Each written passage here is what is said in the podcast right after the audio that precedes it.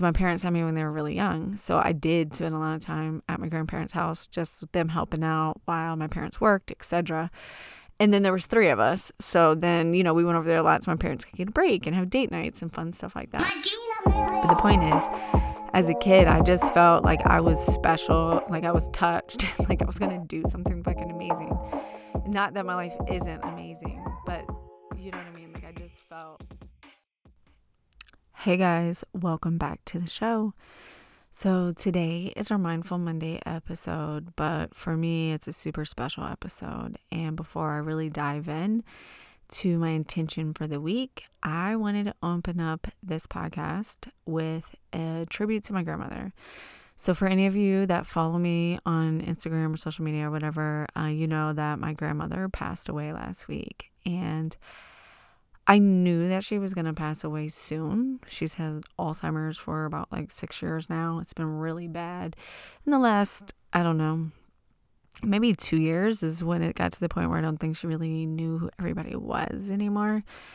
So I knew that it was coming and I'd already lost the person that she was. But I was really upset this week because as soon as the virus hit and we went into quarantine, I had a sinking feeling that this would happen, that she would pass away in the middle of the quarantine and we wouldn't really get to celebrate her life. And I know that's really the celebration that we have for ourselves and for all the living and things like that. But, you know, this is the one person out of all the fucking weddings and funerals that you go to because you feel like you need to and things like this like this is the one person who I would have wanted to celebrate more than anybody. I would argue that she was probably one of my favorite people in the world up until, you know, I got married and had kids.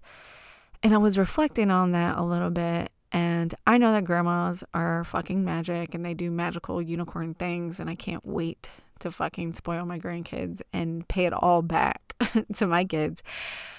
But I was just reflecting and I used my journal session yesterday to kind of reflect on why I felt like she was so special to me and why she was so magical to me. And, you know, I'd had fun with it on social media and just did a tribute and did some fun facts um, about just things that like came to my mind immediately, you know, when I just think back about her and things like that. And, you know, she was always just a really fun um, grandma.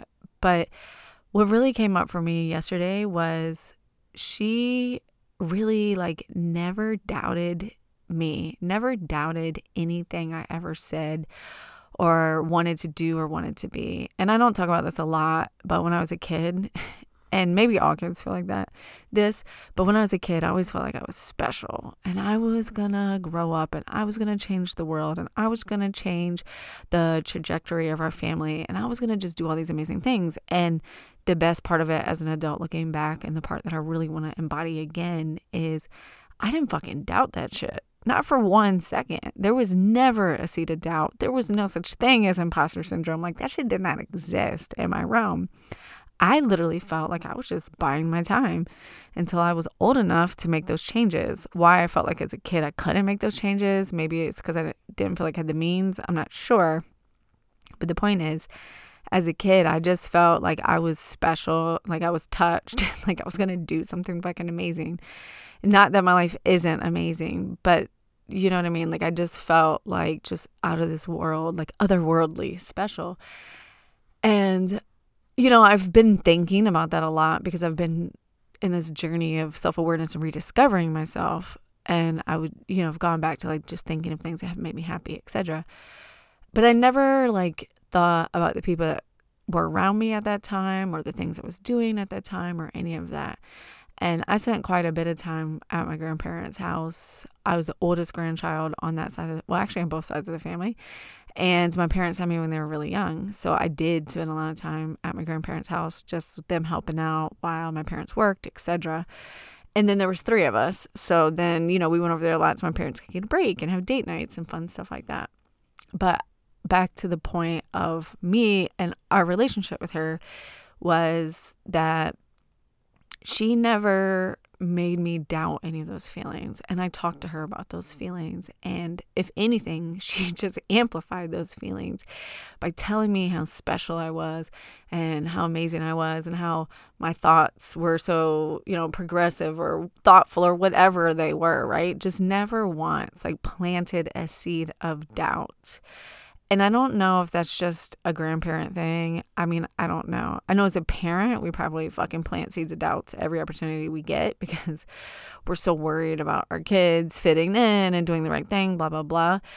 So maybe that's an experience that everybody has with their grandparents. But for me, that was my experience with her. And, you know, she truly made me feel like I was unstoppable and I could do anything.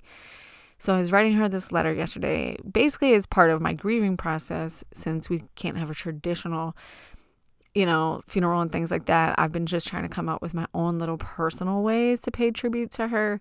So yesterday I took some time and I wrote her a letter and then we're to burn them in the fire pit or whatever.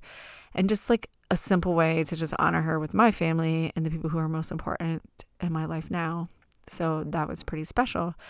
But out of that, you know, I felt really, really unmotivated last week. I definitely drank too much, and that's something I've been working on a lot. So then I felt physically like shit for days. I'm too old for that shit.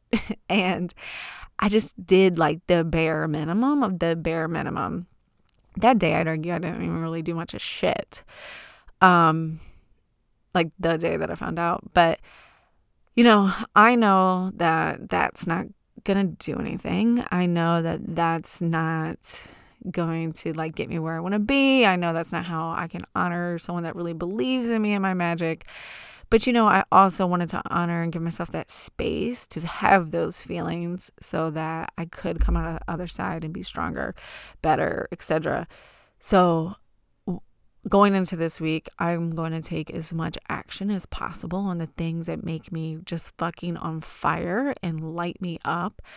And I am going to do that. So, my intention for this week to honor her and to honor that space is I am unstoppable.